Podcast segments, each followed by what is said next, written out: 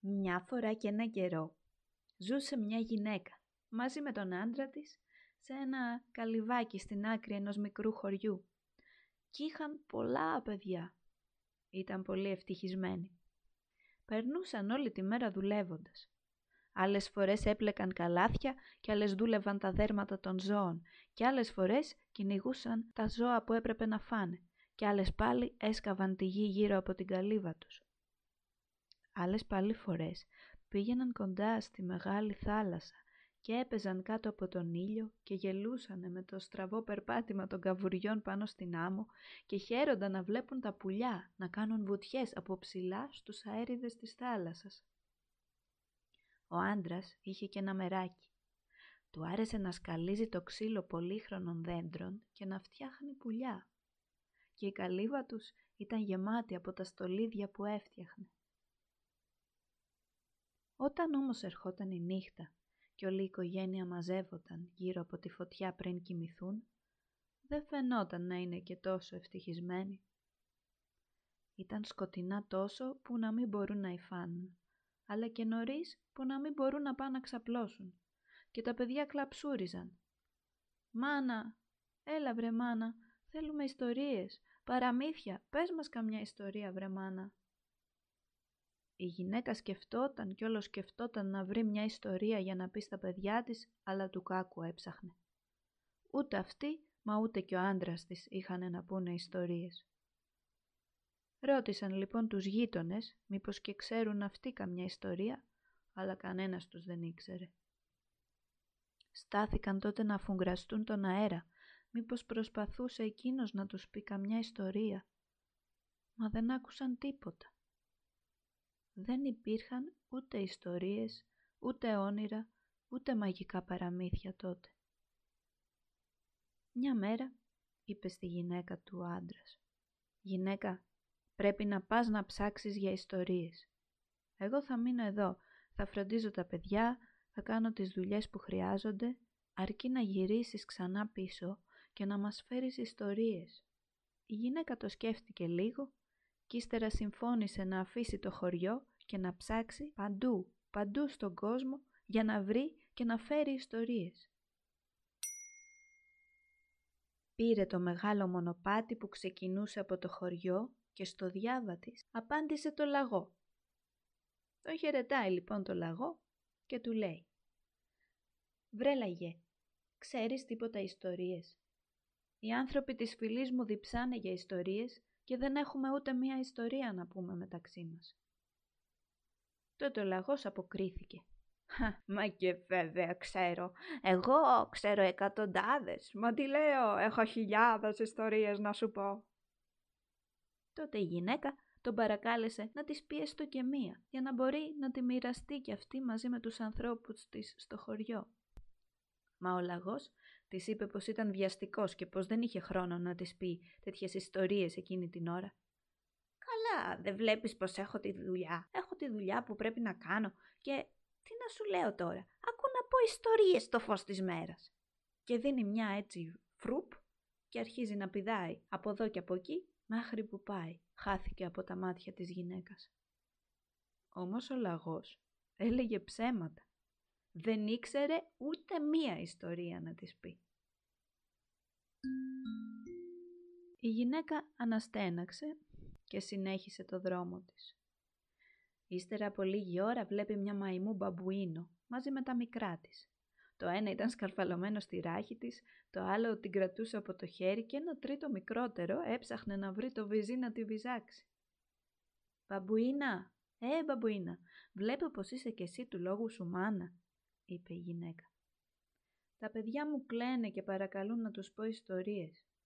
Ξέρεις να μου πεις καμιά ιστορία; Ιστορίες; Σου φαίνεται πως εγώ. Μα τι πράγματα είναι αυτά; Πώ έχω καιρό να λέω ιστορίες; Έχω πολλή δουλειά. Γιατί πρέπει να ταΐσω τα παιδιά μου κάθε μέρα να τα φυλάω από τους εχθρούς, να τα κρατάω ζεστά. Χαίρομαι που τα παιδιά μου δεν είναι άνθρωποι σαν και εσάς, που ζητάτε τέτοια ανόητα πράγματα. Η γυναίκα αναστέναξε για άλλη μια φορά και προχώρησε. Λίγο πιο κάτω συναντάει μια κουκουβάγια να κάθεται στα κλαδιά μιας αγριοσικιάς. Σίμωσε τότε πιο κοντά, Τη χαιρετάει και της λέει «Ε, κουκουβάγια, μπορείς να με βοηθήσεις; Ψάχνω για ιστορίες. Ξέρεις να μου πεις καμιά ιστορία για να την πάω στο χωριό μου». Η κουκουβάγια όμως αναστατώθηκε που της κόψανε τον ύπνο και έκραξε με μια φωνή. Ποιος φωνάζει έτσι και με ξυπνάει. Τι θέλεις γυναίκα, ιστορίες. Τολμάς να με ξυπνάς για ιστορίες. Ακού γιατί μου χάλασε τον ύπνο. Και με αυτά τα λόγια πέταξε και βρέθηκε σε άλλο δέντρο. Δεν πρόλαβε να καθίσει και αμέσως αποκοιμήθηκε.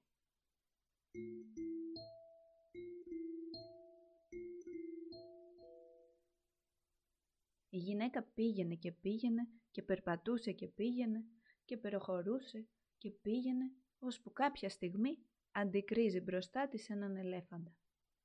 «Σε παρακαλώ ελέφαντα, μήπως ξέρεις που μπορώ να βρω ιστορίες; Οι άνθρωποι του χωριού μου και τα παιδιά μου διψάνε να ακούσουν ιστορίες και δεν έχουμε ούτε μία ιστορία να πούμε», είπε η γυναίκα. Ο ελέφαντας ήταν ευγενικό ζώο. Είδε τη στεναχώρια της γυναίκας μέσα στα μάτια της, τη λυπήθηκε και της καλομίλησε. «Γυναίκα, δεν ξέρω να σου πω ιστορίες.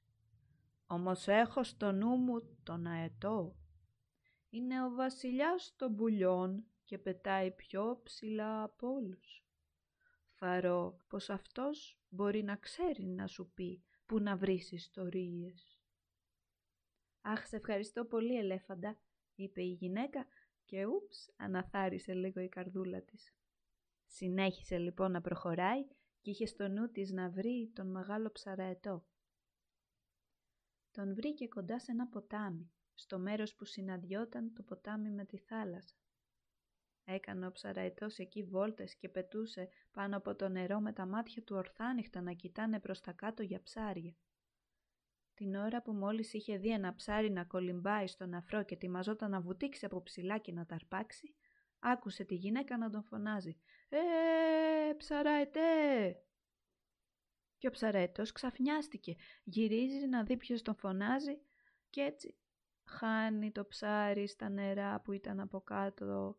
Χάθηκε το ψάρι στα βαθιά νερά και δεν το ξαναείδε ο αετός. Ο ψαραετός λοιπόν έκανε ένα κύκλο πάνω από το ποτάμι και πήγε και στάθηκε κοντά στη γυναίκα.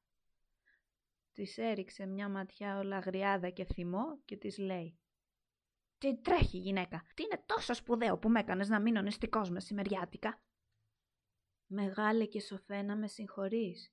Οι δικοί μου διψάνε για ιστορίες και ψάχνω όλο τον κόσμο να βρω και να τους πω ιστορίες όταν γυρίσω πίσω στο χωριό. Ξέρεις μήπως εσύ που μπορώ να βρω τέτοιες ιστορίες» Ο ψαρέτος άκουσε πώς τον αποκάλεσε η γυναίκα και αφού κορδώθηκε, τίναξε για λίγο τα φτερά του ολοπερηφάνια, την κοίταξε και της είπε «Γυναίκα, αν και λογίζομαι σοφός, δεν τα ξέρω δά και όλα. Γνωρίζω μονάχα όσα γίνονται πάνω στη γη. Υπάρχει όμως κάποιος που ξέρει ακόμα και τα μυστικά που είναι κρυμμένα στο βαθύ σκοτεινό ωκεανό. Αυτός ίσως μπορέσει να σε βοηθήσει. Θα προσπαθήσω να τον βρω για σένα. Μείνε εδώ και περίμενε να γυρίσω. Η γυναίκα τι να κάνει, απέμεινε εκεί δίπλα στο ποτάμι κάμποσες μέρες και περίμενε, περίμενε το ψαραετό να γυρίσει. Περίμενε, ξαναπερίμενε, περνούσαν οι μέρες. Ε, και μια μέρα φάνηκε να έρχεται από μακριά ο αετός. Σίμωσε κοντά στη γυναίκα και της λέει «Γυναίκα, γύρισα και έχω νέα για σένα. Η μεγάλη χελώνα της θάλασσας συμφώνησε να σε πάει σε ένα μέρος που μπορείς να βρεις ιστορίες». Δεν πρόλαβε να αποσώσει την κουβέντα του και τα νερά ταράχτηκαν και φάνηκε στον νεφρό η μεγάλη χελώνα της θάλασσας. «Ε, σε χαιρετώ φίλε ψαραέτε», είπε η θαλάσσια χελώνα. «Γυναίκα, εσύ είσαι που ψάχνεις να βρεις ιστορίες; Σκαρφάλωσε πάνω στο καυκαλό μου και θα σε πάω στον τόπο που ζουν οι άνθρωποι των πνευμάτων. Η γυναίκα έκανε αυτό που της είπε η θαλάσσια χελώνα. Σκαρφάλωσε πάνω στο καύκαλό της, βολεύτηκε καλά-καλά και κρατήθηκε γερά από πάνω της. Και η χελώνα έκανε μια βουτιά και μπλουμ, βρέθηκαν να κατεβαίνουν στα βάθη του ωκεανού. Η γυναίκα δεν είχε ξαναντικρίσει τέτοια ομορφιά ποτέ στη ζωή της. Κοράλια ολόγυρα στόλιζαν τα νερά και ένα πλήθος ψάρια, χρωματιστά, κολυμπούσαν εδώ και εκεί σε κοπάδια. Η χελώνα ακούμπησε τον πάτο του βυθού. Είχαν φτάσει στη χώρα που κατοικούσαν οι άνθρωποι των πνευμάτων. «Η μεγάλη χελώνα της θάλασσας», είπε τότε στη γυναίκα. «Έλα μαζί μου, θα σε πάω στο βασιλιά και τη βασίλισσα τούτου του τόπου». Και άρχισε να σέρνεται μπροστά για να δείξει το δρόμο. Μπήκανε λοιπόν σε μια μεγάλη σάλα που στο βάθος κάθονταν σε χρυσούς θρόνους ο βασιλιάς και η βασίλισσα. Η γυναίκα φοβήθηκε να τους κοιτάξει. Κράτησε το κεφάλι σκυφτό και τους προσκύνησε. Και τότε μίλησε ο βασιλιάς και τη ρώτησε. «Τι θέλεις από μας, γυναίκα από τους στεγνούς τόπους» Τότε η γυναίκα τους μίλησε για την επιθυμία που είχε να βρει ιστορίες και να τις πάει στους ανθρώπους της στο χωριό. «Έχουμε πολλές ιστορίες γυναίκα, όμως εσύ τι θα μας δώσεις σαν αντιγύρισμα» είπε η βασίλισσα. «Τι επιθυμείτε» ρώτησε η γυναίκα. «Να μας φέρεις μια εικόνα από το χωριό σου και τους ανθρώπους, να δούμε πώς είναι κι αυτοί, πώς τα περνάνε εκεί στους στεγνούς τόπους. Εμείς δεν μπορούμε να τους επισκεφτούμε, αλλά θα θέλαμε να δούμε πώς είναι», είπαν και οι δύο με μια φωνή. «Αυτό μπορώ να το κάνω για σας», είπε η γυναίκα. Υποκλήθηκε ξανά και όταν έφυγαν από τη βασιλική σάλα με τη χελώνα, κρατήθηκε πάλι από τη ράχη της και εκείνη άρχισε να κολυμπάει προς τα πάνω. Σε λίγη ώρα η χελώνα ακούμπησε στην άκρη της άμμου. Η γυναίκα την ευχαρίστησε και τη ζήτησε να ξαναβρεθούν στο ίδιο μέρος μόλις γεμίσει το φεγγάρι. Και η χελώνα έκανε μια βουτιά και μπλουμ χάθηκε στα σκοτεινά νερά του ωκεανού. Η γυναίκα γύρισε στο χωριό της και είπε στην οικογένειά της όσα είχαν γίνει στο ταξίδι της πάνω στη γη και στα βάθη του ωκεανού. Ο άντρας της είπε πως μπορούσε να σκαλίσει μια εικόνα για τους ανθρώπους των πνευμάτων και έτσι θα τους έδιναν αυτό το δώρο αντάλλαγμα για τις ιστορίες τους. Πήρε λοιπόν ο άντρας αμέσως τα εργαλεία του και άρχισε να δουλεύει. Έφτιαχνε την οικογένειά τους, την καλύβα τους και το χωριό τους και τα νέα για το ταξίδι της γυναίκας μαθεύτηκαν παντού, σε όλο το χωριό. Όταν πέρασαν οι μέρες και το φεγγάρι έπαιρνε να γεμίζει ψηλά στον ουρανό, ο άντρας της είχε πια τελειώσει. Τύλιξε με προσοχή το σκαλισμένο ξύλο σε ένα δέρμα και το έδωσε στη γυναίκα του. Αυτή το έβαλε στο σακούλι της και πήρε το δρόμο για το μέρος που το ποτάμι συναντάει τον ωκεανό. Έφτασε στην παραλία και στάθηκε στην άμμο και περίμενε, περίμενε. Μέχρι που την ώρα που έπρεπε τα νερά ταράχτηκαν και φάνηκε πάλι η μεγάλη χελώνα της θάλασσας. Η γυναίκα σκαρφάλωσε στη ράχη της, βολεύτηκε, κρατήθηκε γερά και η χελώνα ξαναβρέθηκε να κολυμπάει στα βάθη του ωκεανού και Μπλουμ βυθίστηκε ακόμα πιο βαθιά. Η γυναίκα δεν χόρτανε να βλέπει τις ομορφιές που κρύβονται κάτω από τα κύματα και άνοιγε τα μάτια της και κάθε φορά αντίκριζε κάτι αλλιώτικο, πιο παράξενο και πιο μαγευτικό από την προηγούμενη φορά. Είδε μέδουσες που άλλαζαν χρώματα μέσα στο νερό και ψάρια να λαμποκοπούνε μέσα στα σκοτάδια του πελάγου. Στο τέλος έφτασαν στη χώρα που κατοικούσαν οι άνθρωποι των πνευμάτων.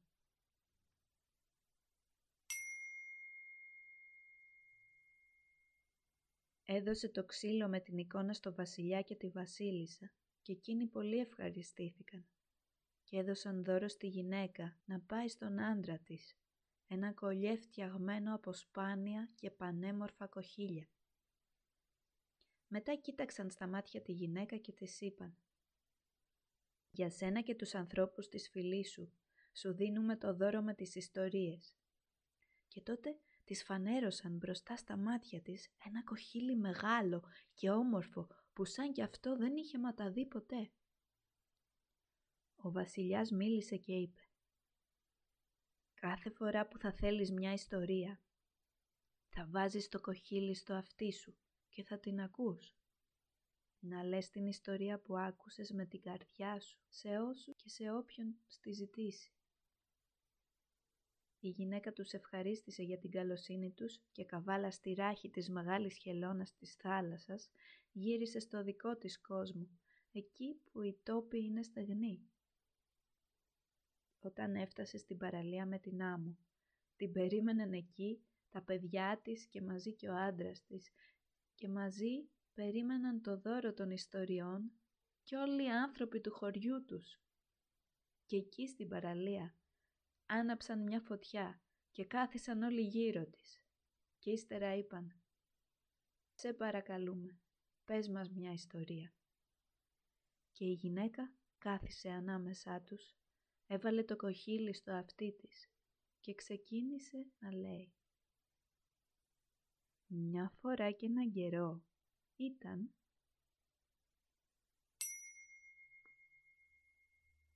και κάπως έτσι ήρθαν οι ιστορίες στους ανθρώπους.